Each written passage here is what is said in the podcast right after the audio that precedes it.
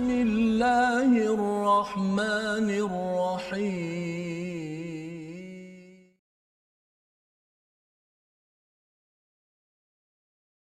بسم الله الرحمن الرحيم. الحمد لله رب العالمين.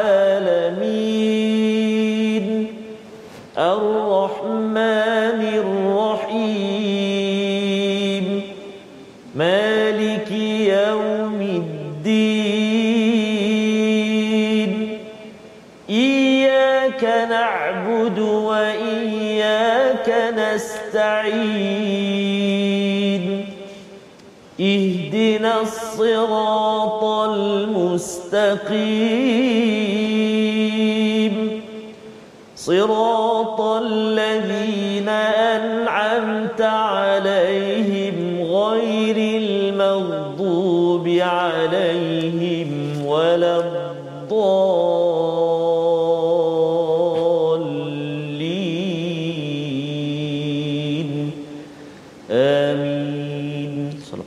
Assalamualaikum warahmatullahi wabarakatuh. Alhamdulillah wassalatu wassalamu ala Rasulillah wa ala alihi wa man wala syada la ilaha illallah syada Muhammadan abduhu wa rasuluh. Allahumma salli ala sayidina Muhammad wa ala alihi wa sahbihi ajma'in. Amma ba'du. Apa khabar tuan-tuan dan puan yang dirahmati Allah sekalian? Kita bertemu dalam My Quran Time baca faham amal. Kita pada hari ini bersama Al-Fadil Ustaz Tarmizi Abdul Rahman. Apa khabar Ustaz? Alhamdulillah Ustaz Fazrul. Alhamdulillah. Cantik baju ini. Oh, hijau hari ini Hijau, ya. Hijau, okey. Dan kita berada di hujung Ustaz ya, surah Al-Isra ya, besok halaman terakhir. Betul. Hari ini antara kesimpulan-kesimpulan penting oh, bersama dengan tuan-tuan yang berada di rumah. Saya ucapkan terima kasih kepada semua yang terus bersama dan kita ingin memulakan majlis kita ini dengan doa ringkas kita. Subhanakala ilmalana illa ma 'allamtana innaka antal alimul hakim. Rabbi zidni ilma. Wahai Tuhanku, tambahkanlah ilmu untuk untuk kita semua. Pada hari ini kita akan melihat pada halaman 292. Saya jemput pada tuan-tuan untuk share di Facebook, di YouTube, maklumkan pada rakan-rakan, jom kita tengok kalau dah tertinggal surah Al-Isra sebelum ini, tapi yang ini adalah antara kesimpulan yang penting sebelum kita mengakhirkan surah Al-Isra pada hari esok dan terus kita masuk kepada surah Al-Kahfi insya insya-Allah. Jadi mari kita lihat ringkasan surah halaman 292. Daripada ayat yang ke-97 kita akan melihat kepada realiti hakikat hidayah dan kesesatan yang Allah jelaskan di dalam ayat 97 hingga ayat 100 balasan kepada mereka yang tidak memilih jalan yang yang betul di dalam kehidupan. Kemudian Allah mengingatkan kepada Bani Israel nama surah ini dan juga kepada kita sebagai umat yang boleh belajar daripada Bani Israel iaitu sembilan mukjizat yang diturunkan kepada Nabi Musa. Dan apakah mukjizat yang kekal sampai sekarang? Itulah al-Quran pada ayat 101 hingga 104 ini. Untuk sama-sama dihargai oleh seluruh manusia untuk mencapai kemenangan, mencapai kejayaan pada akhir zaman ini. Jom kita baca ayat 97 hingga 100 bermula dipimpin Ustaz Tarmizi Abdul Rahman. Silakan Terima kasih Al-Fadhil Ustaz Fazrul. Bismillahirrahmanirrahim. Assalamualaikum warahmatullahi wabarakatuh. Alhamdulillah. Wassalatu wassalamu ala Rasulillah wa ala alihi wa sahbihi wa man wala wa ba'da. Khabar semua yang dan bonda, tuan-tuan dan puan-puan muslimin dan muslimat yang bersama dengan My Quran Time saat ini di televisyen, di Facebook dan apa juga uh, sosial media kita. Uh, mudah-mudahan uh, kita semua dirahmati oleh Allah Subhanahu Wa Taala dan mudah-mudahan kita tergolong dalam kalangan orang yang benar-benar mengha, apa me, uh, mengikuti. Ataupun kita kata ustaz kalau kita makan menghayati kita? Menghayati. menikmati. Menikmati. menikmati. Sebab ada satu hadis daripada uh, Abdullah bin Mas'ud yang sempat saya tengok dekat uh, laman web uh, Mufti Wilayah Persekutuan. Hadis yang panjang al-Quran ini adalah hidangan Allah. al-Quran inna hadzal qur'ana ma'dabatullah. Allahu akbar. Uh, al-Quran ini adalah hidangan Allah oleh itu hadaplah hidangan Allah ini sepuas hati kamu Allah akbar kita sanggup beratur panjang Ustaz Mhm.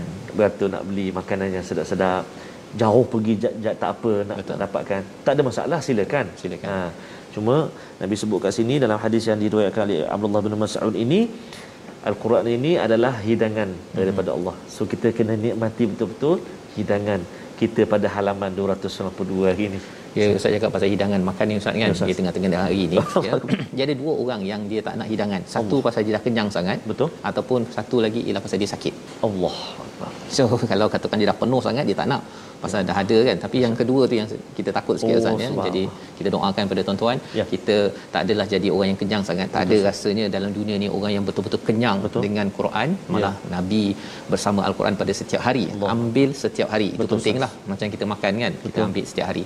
Tapi yang satu lagi itulah yang menakutkan. Allah pasal sakit sangat. Tak boleh nak masuk Allah. makan tu dia macam uh, dia fokus pada sakit. Betul. tak sempat nak makan. Makan pun kena drip Allah. Ah, kena paksa baru dapat makan.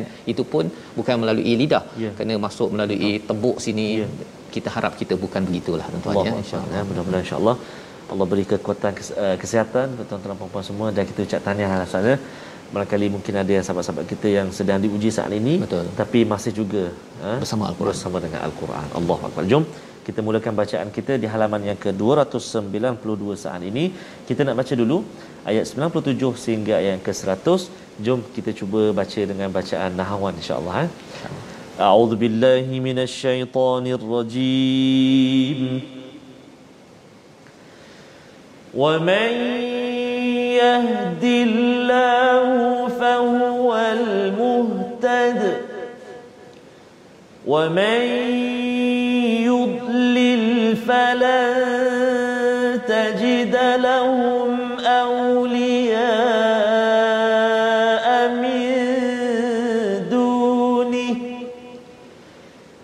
ونحشرهم يوم القيامة على وجوههم عميا وبكما وصما. مأواهم جهنم. كلما خبت زدناهم خيرا. ذلك جزاؤه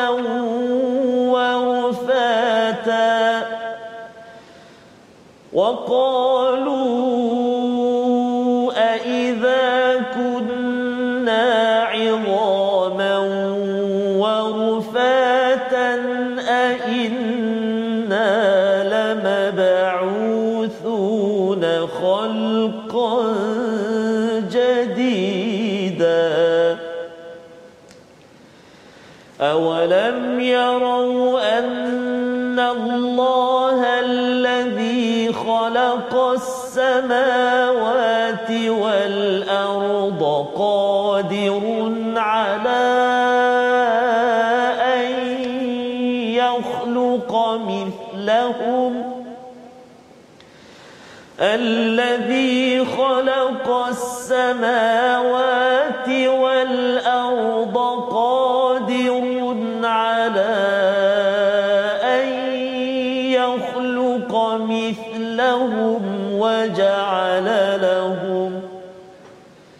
وجعل لهم أجلا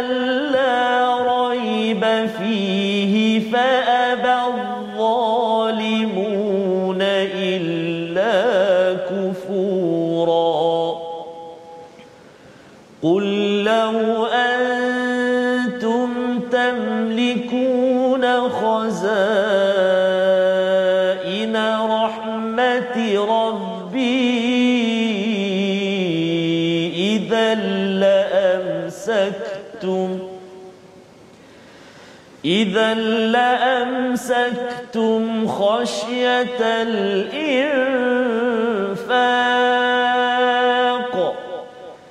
وكان الإنسان قتورا. صدق الله العظيم. Surah Al-Azim itulah bacaan ayat 97 hingga 100 untuk kita sama-sama melihat kepada apakah realitinya Ustaz ya tentang hidayah kepada manusia dan juga siapa yang disesatkan. Kalau semalam kita sudah melihat bahawa ada orang yang dah dapat dah nabi, dapat rasul tetapi dia mencabar nabi dengan enam perkara. Dia cabar minta turunkan apa buat rumah Betul. daripada emas, uh, jatuhkan kepingan apa uh, awan ke daripada langit Betul. ya. Kalau kamu betul janji yang kamu kata kepada kepada Nabi Muhammad sallallahu alaihi wasallam, maka Allah memberi kesimpulan wa may yahdillah pada ayat 97 siapa yang diberikan hidayah oleh Allah fahuwal muhtad. Maka orang itulah yang mendapat pe, petunjuk wa may yudlil falan tajid lahum awliya siapa yang disesatkan tidak ada penolong ya. selain daripada daripada Allah Subhanahu wa taala. Jadi ideanya dalam ayat ini ialah hidayah dari Allah. Ya hidayah dari Allah uh, bukan daripada rasul. Ha itu satu perkara yang kita belajar uh, hidayah daripada Allah bukannya uh, daripada rasul dan keputusan daripada Allah bukan daripada rasul. Ya pasal apa? Pasal orang-orang ini dia minta mana-mana hasilnya. Ha. Uh-huh. kan? Dalam hidup zaman sekarang ni mana hasil kalau saya baca Quran dapat apa? Kan? Uh, saya punya ada masalah ni macam mana nak selesaikan? Apabila dapat hidayah maka orang itu akan kembali kepada Allah. Tapi syaratnya al-muhtadi ini ustaz ya? Maksudnya yes. orang yang committed bersegera menuju kepada hidayah. Yeah. Dia bukan duduk diam relax je kan. Kemudian tunggu nanti hidayah sampai kot. Bukan. Al-muhtadi ini adalah orang yang merapati mendekati kepada hidayah seperti tuan-tuan ya bila tuan-tuan duduk dengar depan TV ini ataupun depan Facebook ke YouTube ke sebenarnya ini adalah proses kita ni nak hidayah ha ya kita nak hidayah maka Allah akan beri hidayah tetapi kalau katakan orang itu dia menjauhi hidayah falamma zaghu azaghallah. Ini surah as-saff ya. nanti kita akan pergi ke surah ini.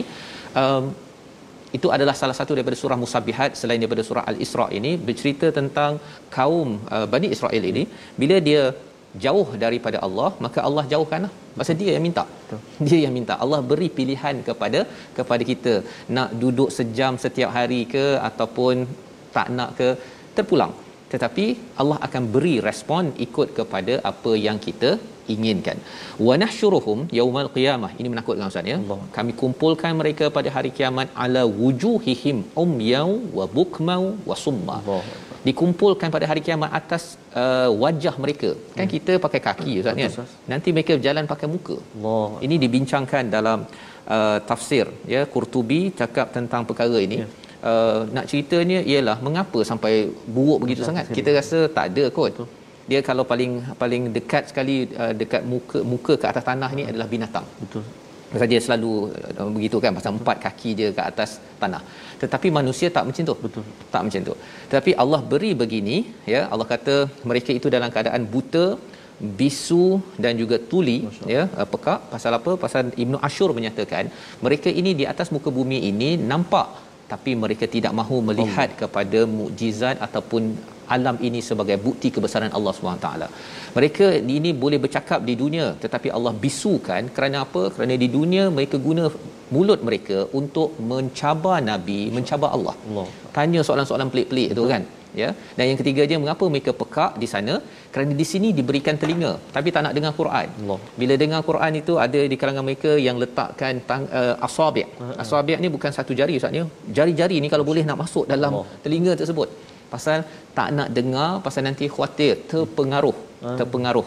Dan akhirnya ingin kembali kepada kebenaran. Jadi Allah kata ma'wahum jahannam. Ha ya ma'wahum ni awal ni sebenarnya dalam surah al-kahfi Ustaz nanti kita akan baca tempat berlindung. Betul Ustaz. Tapi Allah cakap ma'wahum jahannam inilah tempat berlindung mereka jahannam ya kullama khabat zidnahum sa'ira bila terpadam saja api maka akan ditambahkan lagi nyalaan disimbah lagi uh, nyalaan api di situ. Mengapa? Pasal di dunia mereka ni suka simbah api ustaz.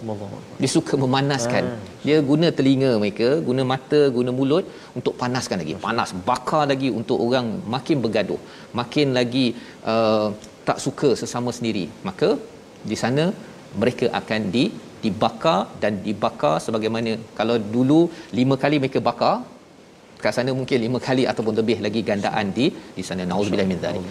Zalika jazaohum. Ini adalah balasan bi annahum kafaru.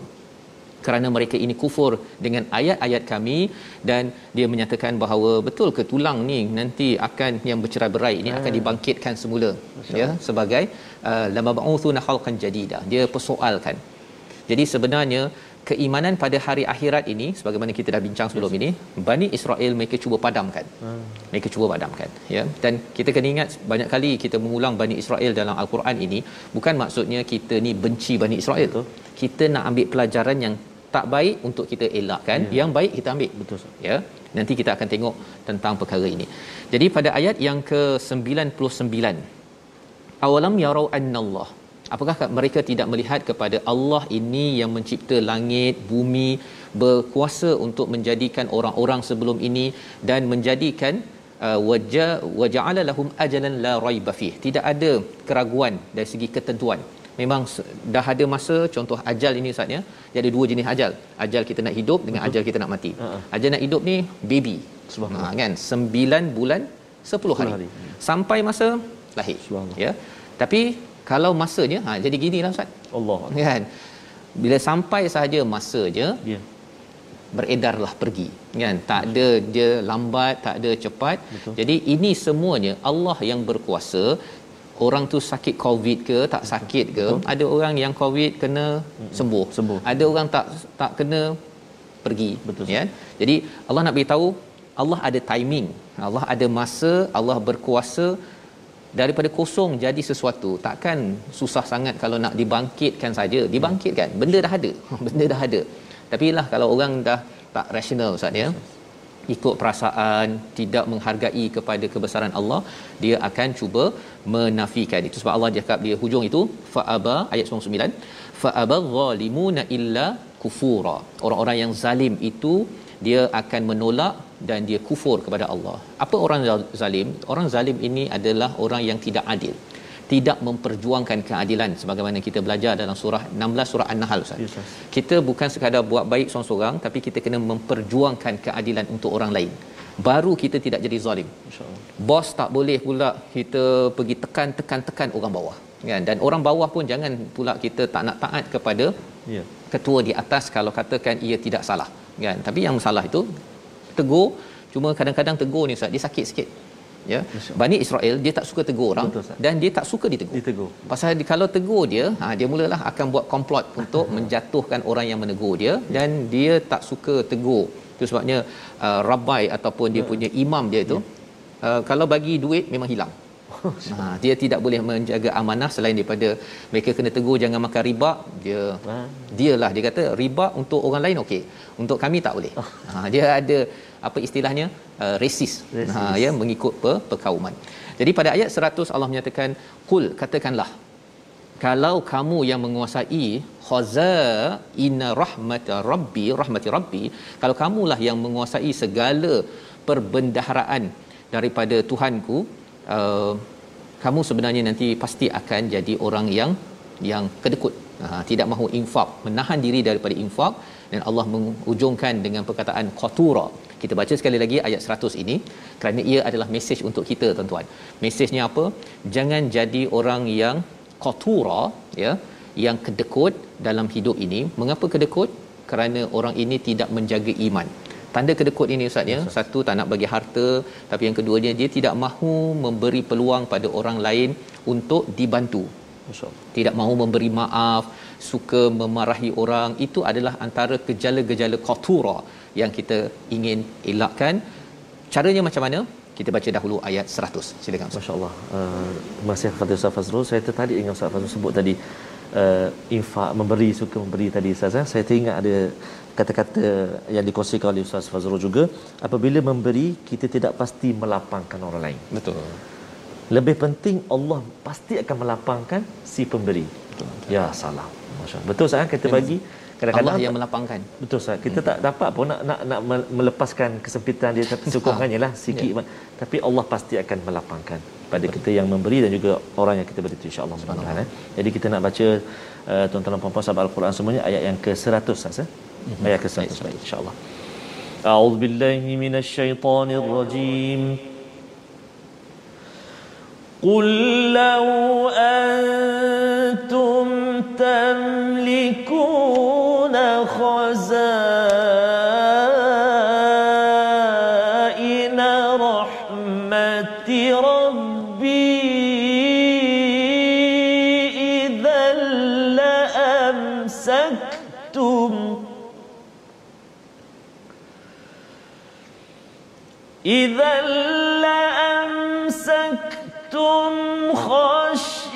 الإنفاق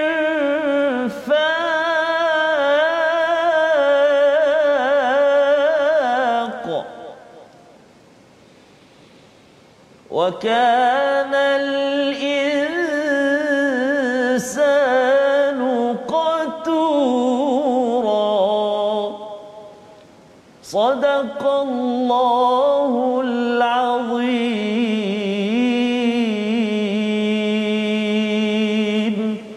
Katakanlah wahai Muhammad sekiranya kamu menguasai perbendaharaan rahmat Tuhanku pasti perbendaharaan itu kamu tahan kerana takut membelanjakannya dan manusia itu sememangnya sangat ke ketekut. Perkataan qatura itu adalah orang yang uh, murah kan bukan oh. pemurah murah. Murah. murah. Dia nak semua untuk dia. Ha, dia tak nak bagi kepada orang lain. Kalau nak bagi orang lain tu dia bagi yang murah-murah. yang mahal-mahal nak bagi pada Allah ni bagi kalau 100 dengan 10 sen bagi 1 sen. ha, itu qatura ya. Jadi itu pun dia kata saya dah derma dah Allah. Semalam kan? Tahun lepas saya dah derma dah. Itu memang subhanallah yang kita doa Allah tuan-tuan ya jangan kita jadi begini. Mengapa boleh jadi begini? Kerana salah satunya ialah iman tidak dibina yeah. ya. Iman dengan mukjizat. Nabi Musa ada sembilan mukjizat ya. Kemudian Nabi Muhammad ada banyak mukjizat. Kita akan baca selepas rehat yes. nanti. Tapi kita lihat dahulu perkataan pilihan kita. Iaitu perkataan yang kita nak belajar hari ini ialah apa aba. Ha ya maksudnya adalah bukan abi ya, aba. Aba. Ya, aba iaitu enggan. Inilah sifat iblis aba wastakbar di dalam uh, kisah Bani Israel ini aba ya pada ayat yang ke-99 fa abadh-dhalimuna illa kufura iaitu orang yang zalim tidak mengindahkan keadilan dia akan jadi orang yang makin lama makin mendekati kepada sifat iblis yang enggan untuk bersujud jadi kita kena banyak bersujud kita banyak merendahkan diri kita banyak memberi kerana apa? Kerana itu akan mengelakkan kita daripada menjadi aba ya, ya yang akhirnya akan dilaknat oleh Allah Subhanahu Wa Taala. Kita berhenti dahulu berehat kembali semula dalam my Quran time. Baca faham amal insyaallah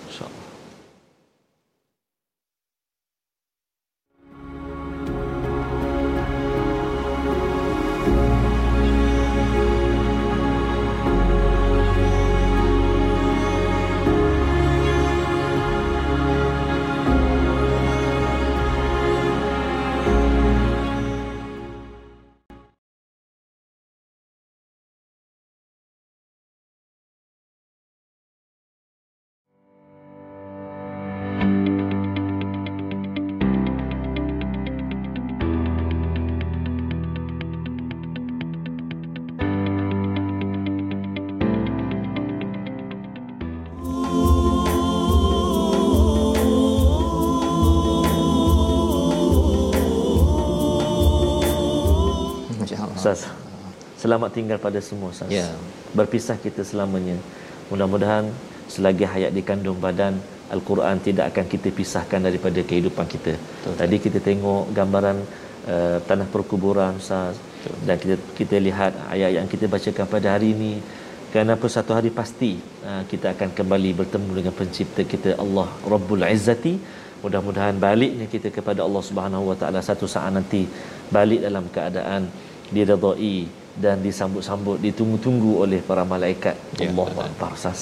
Inilah yang diingatkan dalam Ya, uh, halaman ini Ustaz ya pada tuan-tuan sekalian bahawa Ya. Bani Israel ini mereka cuba untuk melupakan bab akhirat, melupakan bab mati ini. Nah, dia nak enjoy dalam hidup dan dia tak nak infak. Allah. Dia kata kalau boleh kumpul sebanyak mungkin, dia Betul. minta ya kalau uh, Bani Israel ini ataupun Firaun juga sama juga ya apabila mereka tidak mengambil hari akhirat ini sebagai pedoman Ustaz ya. Padahal sebenarnya memang kita dah nampak sekarang kalau saya di Shah Alam tu dekat section 21 tu Allah. van ber, ber berjujuran ha, berjujuran ber, Bersusun, eh? bersusun-susun Masya kan dan itu sudah tentu menjadi uh, tanda yang amat jelas dan kita banyakkan amalan infak kita macam mana nak dapat kekuatan itu Ya. iman dibina dengan mukjizat yang ada sampai hari ini namanya al-Quran Ustaz ya. Kita baca al-Quran makin lama makin tahu dah sebenarnya tak boleh bawa kubur pun kan tak boleh bawa kubur pun nak, nak tinggal untuk anak anak dia ada rezeki Betul, dia betul. kan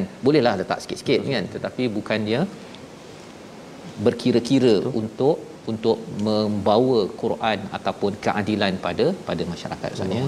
Subhanallah Ustaz. eh. Tadi kita tengok tadi eh, lirik tadi antara cemas di dada Ustaz. eh. Oh ya. Oh cemas Ustaz. Cemas. Ah, cemas bagaimanakah nanti saat kita balik bertemu Allah Subhanahu Wa Taala. Mudah-mudahan dipermudahkan husnul khatimah amin ya rabbal alamin. Jadi tuan-tuan dan puan sahabat Al-Quran yang dikasihi oleh Allah Subhanahu Wa Taala sekalian, jom kita tinjau seketika perkongsian uh, tajuk kita dan kita nak menyambung sebenarnya pengajian yang telah kita kongsikan semalam iaitu berkenaan dengan hukum mat. Ha, mari kita lihat uh, apakah contoh yang kita nak kongsikan pada hari ini iaitu masih lagi dalam mat badal. Mat badal terjadi apabila hamzah huruf hamzah mendahului huruf mat. Contoh-contoh yang kita ingin kongsikan pada hari ini yang pertama dalam surah Al-Baqarah ayat yang ke-183 a'udzubillahi minasyaitonirrajim.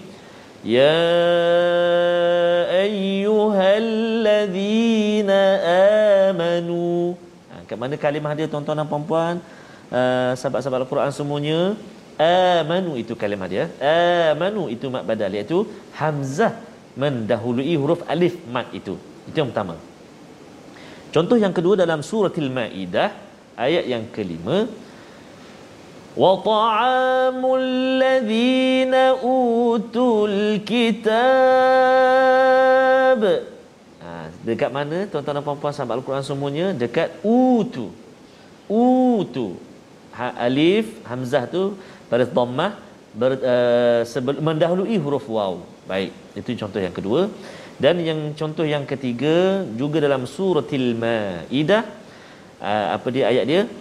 Wa man yakfur bil imani bil imani. Dekat mana kalimah dia? Bil iman itu. Ha, hamzah baris bawah i bertemu dengan uh, ataupun mendahului huruf huruf ya mat. Jadi ketiga-tiga ini kita baca nama dia mat badal dua harakat. Mengikut riwayat kita lah Hafsun an Asim bil imani utul kitaba dan juga alladzina amanu. Tiga contoh ini uh, mudah-mudahan uh, dapat kita praktikkan dan boleh juga kita melihat dalam halaman yang ke-292 ini dekat mana eh ustaz ya? Dekat mana tempat-tempat yang berkait ataupun uh, terdapatnya hukum mak badal ini. Jadi selamat uh, mencuba uh, boleh buat saya makan atau boleh buat carian nanti insya-Allah taala. Wallahu alam. Ustaz Fazrul. Baik, terima kasih ucapkan pada Ustaz Tarmizi berkongsi tadi tentang mat mak badal. Badal. sebut Ha, betul. sama betul-betul ya. Jangan mat bedal ya. jangan main bedal je baca Quran ah subhanallah. Alhamdulillah ya. Kita harapkan terus tuan-tuan ya. Ini sebagai amal kita uh, menyiapkan diri kita. Betul, pada bila-bila masa Ustaz ya. Ada ramai rakan kita yang sudah pun dipanggil Allah. Uh, tidak habis 604 muka surat tetapi insya-Allah uh, kita dah baca sebelum ni dalam surah Ya, An-Nisa betul. iaitu kalau dalam perjalanan pun kalau katakan dipanggil Allah Allah. Allah, akan lengkapkan Allah. balasan itu ya 604 dapat dalam akaun Allah. tuan-tuan sekalian. Tetapi waktu diberi masa ini Ha-ha. kita bersungguhlah ya jangan pula pasal sekarang ni dah boleh rentas negeri oh Ustaz. subhanallah. Ya sibuk ya nanti tak sempat pukul 12 lepas tu uh, pukul malam nanti kan malam dah letih, Letih. ya pukul 6 6 dah masuk balik hari baru. Jadi kena rancang Ya, betul-betul betul, kerana ini nikmat yang amat besar dan kita belajar daripada Bani Israel ya yang disampaikan dalam surah ini di mana mereka adalah satu kaum yang sebenarnya diberi hidayah maksudnya diberikan mukjizat sampai ada sembilan kepada Nabi Musa kita baca ayat 101 hingga 104 untuk kita memahami lebih perkara ini kita nak ambil pelajaran silakan ustaz Baik, terima kasih kepada Ustaz Fazrul. Saya semalam tadi ada sahabat kongsikan Ustaz. Uh, memang dia tak sempat nak ikuti yang pukul 12 ni. Kadang-kadang tak sempat. Apa yang dia buat Ustaz? Dia marathon. marathon Uh, dia duduk satu masa, dia akan ikut 5 6 episod terus. subhanallah Masya-Allah. Lepas saya kata tak tak tak rasa penat ke kan? Dia kata apa yang yang buatkan uh, menarik tu bila habis satu episod tu dia akan tertunggu-tunggu apa yang uh, akhir episod tu yang sambung. Jadi itu jadi marathon tu. marathon Allahu akbar. Ya. Jadi subhanallah mudah-mudahan dalam suasana kita sekarang ni dah boleh marathon ke mana tempat yang kita nak pergi Al-Quran juga. Dia istilah maraton dia tertunggu-tunggu tu Ustaz ya. Istilah dalam bahasa Arabnya adalah mukthin. Aiyah. Ha, Allah. itu yang kita nak tengok Mukthin, esok. eh? Besok. Esok, Esok bukan hari ni. Okey insya-Allah. Oh, masya-Allah. Ustaz dah pergi dah. Ustaz Fazrul dah pergi dah. Esok jangan mana-mana. Jangan ke Kita mana-mana. nak lihat esok eh, insya-Allah. Baik. Jadi kita nak sambung bacaan kita uh, tuan-tuan dan puan-puan ibu ayah saya kasih sekalian. Uh, kita nak sambung ayat 101 sehingga ayat yang ke-104. Kita cuba dengan bacaan uh, Sabah insya-Allah. Lama kita tak baca dengan Muratal Sabah. Jom kita cuba insya-Allah eh. أعوذ بالله من الشيطان الرجيم. ولقد آتينا موسى تسع آيات بينات. فاسأل بني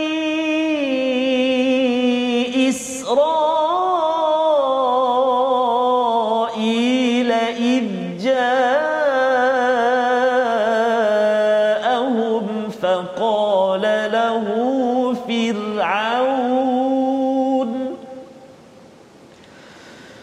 فقال له فرعون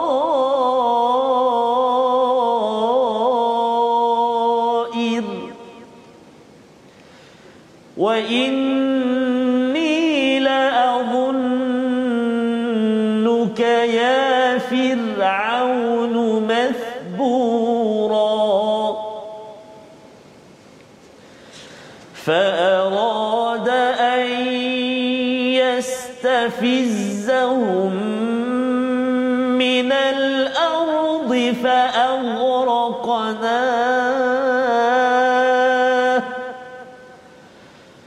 فأغرقناه ومن معه جميعا. وقلنا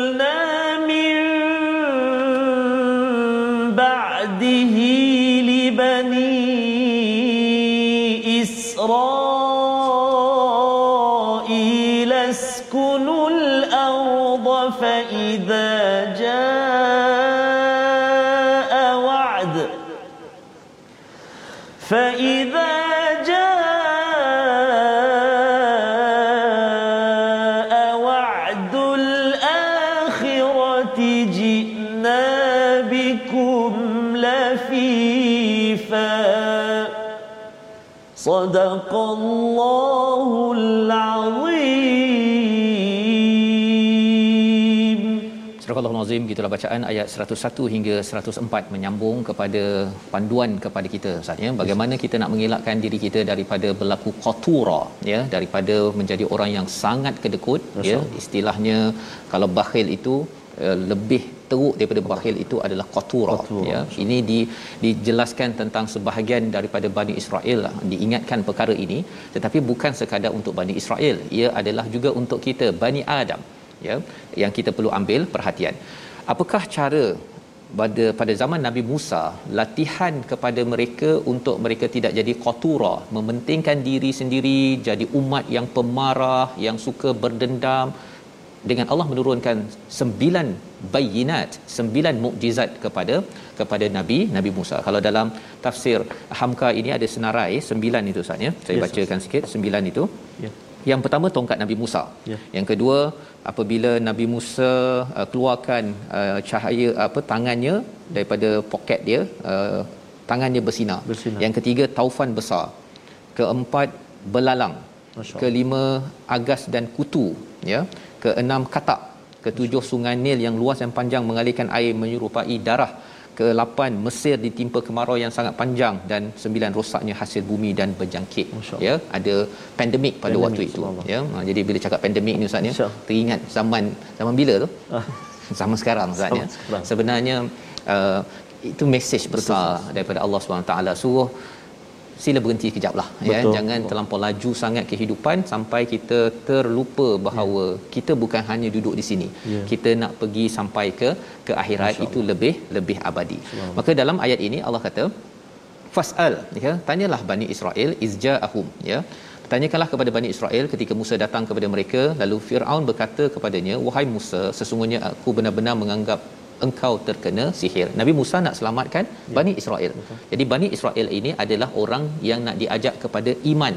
Sama macam Nabi Muhammad mengajak kepada orang Quraisy itu untuk beriman, ya, beriman dan juga uh, yang pengikut Nabi ini ialah Uh, sahabat-sahabat lah ya jadi Bani Israel ni lebih kurang macam sahabat lah Betul, kepada sahab. Nabi Musa dan yang diajak itu adalah Firaun dan juga kuncu-kuncunya tapi apa balasan daripada Firaun dia kata uh, aku rasa engkau ni Musa ya mashura kan kamu ni kena sihir lah kan satu awalnya dianggap sebagai tukang sihir tapi ini dianggap kena sihir. Ha, dua perkara ya, sahir dengan mashura. Yeah. Dua perkara yang ber, berbeza. Beza. Tapi nak ceritanya ialah uh, Nabi Musa ni macam tak berapa betul sangatlah kan. Jadi kalau perlu pertolongan saya betulkan. Ha kan. Firaun cakap begitu sekali dia amat confident, amat yakin dengan uh, apa yang dia ada, kekayaan yang dia ada, pangkat yang dia ada sehingga kan dia tidak mengendahkan kepada kepada seruan kembali pada Allah. Sembilan mukjizat itu untuk merasa rendah diri, menjadi hamba dan kembali kepada kepada Allah Subhanahu Wa Taala. Balasan Nabi Musa pada ayat 102 itu, qala laqad alimta. Kamu dah tahu dah sebenarnya. Ha ya, kamu dah tahu. Kamu dah tahu dah ma anzala haula'i illa rabbus samawati wal ard. Ya. Apa yang telah diturunkan ini ya. Uh, kita tengok ayat 102 ini Ya. Sesungguhnya engkau telah mengetahui bahawa tiada yang menurunkan mukjizat itu kecuali Tuhan. Rabbus samawati wal ard basaira wa inni la adhunnaka ya fir'aun masbura. Jadi Fir, uh, Nabi Musa membalas balik menyatakan bahawa ini semua kamu dah tahu dah. Mana boleh saya turunkan? Betul. kan? Semua mukjizat ni mana boleh tok, apa tongkat menjadi ular? Yang ahli sihir tu tengok kata eh tak mungkin ni. Kan? Dia kalau nak jadi ular beza-beza okey. Ular boleh makan ular pula ni. Ini bukan magic. Ini ilmu yang hanya datang daripada sumber yang tidak tidak Betul. dapat oleh manusia biasa ya datang daripada Allah Subhanahu Wa Taala itu sebabnya uh, ahli sihir itu akhirnya mereka bersujud dan mereka masuk tauhid kepada agama Islam. Maka dalam ayat yang ini di hujung itu Nabi Musa memberi memberi komentar wa inni. Ha, tadi uh, Firaun cakap, aku ya. rasa engkau ni kena sihir ya. Uh-huh. Nabi Musa cakap, ya Firaun masbura. Masya-Allah. Engkau ni akan binasa. Ha, cuba Ustaz bayangkanlah kan orang cakap kan seseorang cakaplah dengan saya kan kemudian saya kena balas balik engkau tak lama. Oh, ha, kan. Ini bukan orang biasa-biasa. Betul. Ini menteri ketua menteri Betul. di atas itu. Ini raja yang Firaun. Jadi cakap pada Firaun, engkau tak lama. ha, kan. Ini ini berani ni oh, kan berani Betul. pasal apa pasal Nabi Musa tahu bahawa Allah. dia dah ingatkan banyak kali banyak kali banyak kali yes. ya kalau kita tengok dalam surah Taha Betul. memang kena cakap dengan layinan Betul. tapi sampai satu masa kalau rasa macam dah teruk sangat Nabi Muhammad mengajak kepada Quraisy 13 tahun. Tapi kalau dah sampai mereka serang balik, mm-hmm. serang balik itu yang menyebabkan Nabi balas balik, okey. That's it. Ha kan. Ha, tapi kalau tak serang, kita terus tuan-tuan sekalian ya, kalau ada orang yang yang mengajak ataupun kita nak ajak orang ke arah kebaikan, terus terus terus terus terus macam Nabi Nuh alaihi salam. Yeah. Ya, kita dah belajar dah perkara tersebut. Tapi kalau orang tu menentang balik, ha. ya, melawan balik nak menghalang kebaikan untuk disampaikan, ha, yang itu masbura. Ya. Ha, jadi ini adalah uh, ayat ayat 102 Betul. dan apa yang berlaku pada ayat 103 dan 104 bercerita tentang Quraisy yang uh, menghalau Nabi Muhammad sama seperti Firaun pernah menghalau Nabi Musa ya. Pada ayat 103 kemudian dia Firaun hendak mengusir mereka Musa dan Bani Israel ya. Nabi Muhammad dan sahabat. Tuan-tuan ya. masih ingat lagi kan peristiwa itu. Jadi sama pada zaman Firaun yes. zaman Nabi Muhammad kalau zaman ini berlaku alhamdulillah di Malaysia tak berlaku saja oh. tapi kita di rakan-rakan kita di Uga ya di Uga ke Uyghur? Uyghur kan? okey di Palestin. Betul. ada usaha-usaha begitu maka kita kena ingat kalau katakan fa'araqnahu wa man ma'ahu jami'a kami tenggelamkan Firaun bersama dengan tentera-tenteranya di laut. Sebenarnya Allah boleh tenggelamkan bukan sekadar di laut ustaz ya. Kita dah belajar dalam ayat yang ke uh, 68 sebelum ini. Tenggelam di darat pun boleh. Allah ya tenggelam di darat maksudnya apa? Boleh saja Allah jerluskan tanah-tanah yang ada ataupun gempa bumi akhirnya hancur begitu sahaja. Peringatan ini ya mengingatkan kita kepada kepada betapa sebenarnya dalam hidup kita ini Allah berkuasa ya, ha, padang pasir begini ustaz kan?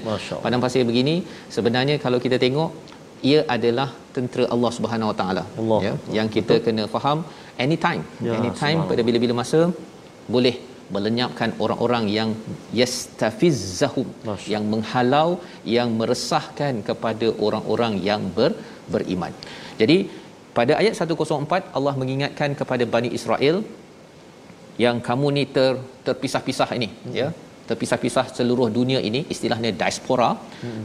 akhirnya kamu akan kembali semula ya kalau kita lihat dalam sejarah 1948 berlaku sejarah ini salah satunya wow. kita baca dahulu ayat 104 untuk kita memahami kesimpulan saya ni sebenarnya Bani surah al-Isra ni nak bawa ke mana ni Ya. kita baca dahulu ayat 104 Ustaz. Baik, subhan- subhanallah. Uh, terima kasih kepada Ustaz Fazrul. Sahabat-sahabat Al-Quran yang dikasihi Allah SWT sekalian. Uh, hari ni ayat panjang-panjang Ustaz. Eh? Mm-hmm. Saya pun tadi nafas semput-semput Ustaz Kena pula Ustaz suruh baca lagi sekali ayat 104 ni panjang tuan-tuan dan puan-puan. Allahu akbar. Ha? Jadi kita cuba tengok macam mana ayat yang ke-104 ni kita baca sama-sama insya-Allah eh. A'udzubillahi minasyaitonirrajim. وقلنا من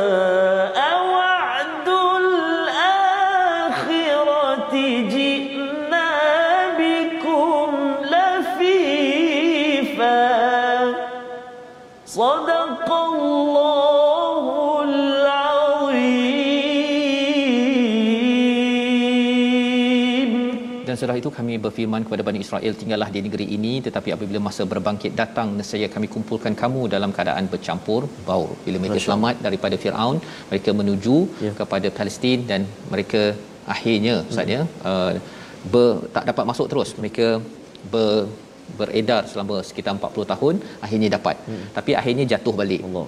Bangkit balik. Dan pada 1948 Ya. berlakunya pembinaan negara Israel Ya. Lafifa berkumpul balik tapi tengoklah sama ada mereka nak menerima tak ayat 105 yang kita akan baca esok insya-Allah. Kalau terima maka mereka selamat. Tapi kalau tak terima Nabi Isa di akhir zaman Ustaz ya kalau dalam hadis Ya. akan menghapuskan orang-orang Yahudi yang tidak menerima ajakan daripada Nabi Isa Ya. yang mengikut pada Nabi Muhammad yang mengikut kepada panduan daripada ayat 105 di hujung surah Bani Israel yang kita akan lihat penghujungnya hari esok. Membawa pada resolusi pada hari ini kita saksikan. Yang pertama ialah kita cari hidayah agar sentiasa bertambah dan akan menjauhkan kita daripada bakaran api neraka. Setiap hari kita baca Quran, cari hidayah. Yang kedua jangan bersikap sombong dan menafikan kebenaran hingga membawa kepada kekufuran. Dalam akhlak dalam hidup kita kena pastikan menjadi seorang hamba seperti Nabi Muhammad seperti Nabi Musa alaihi salam. Yang ketiga banyakkan infak sebagai pembuktian keimanan dan hidayah pada hari ini pada hari-hari seterusnya kerana inilah yang membezakan Bani Israel yang beriman Bani Israel yang dikutuk dilaknat oleh Allah Subhanahu Wa Taala. Kita berdoa Ustaz. Terima kasih kepada Ustaz Fazrul.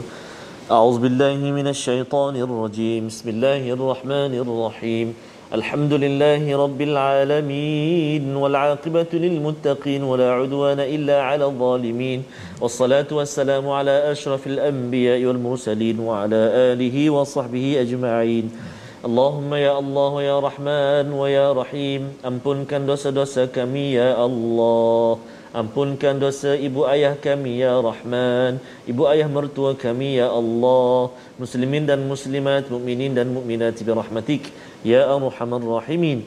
Ya Allah wa ya Rahman wa ya Rahim Andai saat ini ada di antara kami yang mana ada ibu atau ayahnya yang sedang diuji dengan ujian kesihatan ya Allah. Kami menadah tangan memohon ke hadratmu ya Allah kurniakan kesembuhan buat ibu dan ayah kami ya Allah kurniakan kesembuhan ya Rahman buat saudara mara kami yang kini sedang dirawat ya Allah اللهم إنا نعوذ بك من البرص والجنون والجذام ومن سيء الأسقام Akhirnya ya Allah Jauhkan kami semuanya Daripada menjadi hamba-hambamu Yang bersifat dengan qatura Sifat yang bakhil kedekut ini Ya Allah. Jadikan kami ini hamba-hambamu Yang penuh dengan sifat pemurah. Ya Arhamar Rahimin. Wa sallallahu ala sayyidina Muhammadin Wa ala alihi wa sahbihi wa baraka wa sallam. Walhamdulillahi rabbil alamin. Taqabbalallah Amin ya rabbal alamin. Moga-moga Allah mengabulkan doa kita Amin. menjadi umat yang tidak qatura, tidak amat kedekut dalam memperjuangkan agama Al-Quran. Inilah yang kita ingin bina bersama dalam tabung gerakan Al-Quran. Peluang pada hari ini tuan-tuan ya, terus kita menjadi umat yang sentiasa mendekatkan diri dengan Al-Quran dan juga memperjuangkan nilai kebaikan ini di seluruh alam ini insyaallah kita bertemu lagi ulangan pada malam ini insyaallah pada ulangan pagi esok 6 pagi kita doakan kita bertemu pada hari Jumaat Besok penghujung Al-Kahfi, ya? halaman akhir surah Al-Isra My Quran Time baca faham amal insyaallah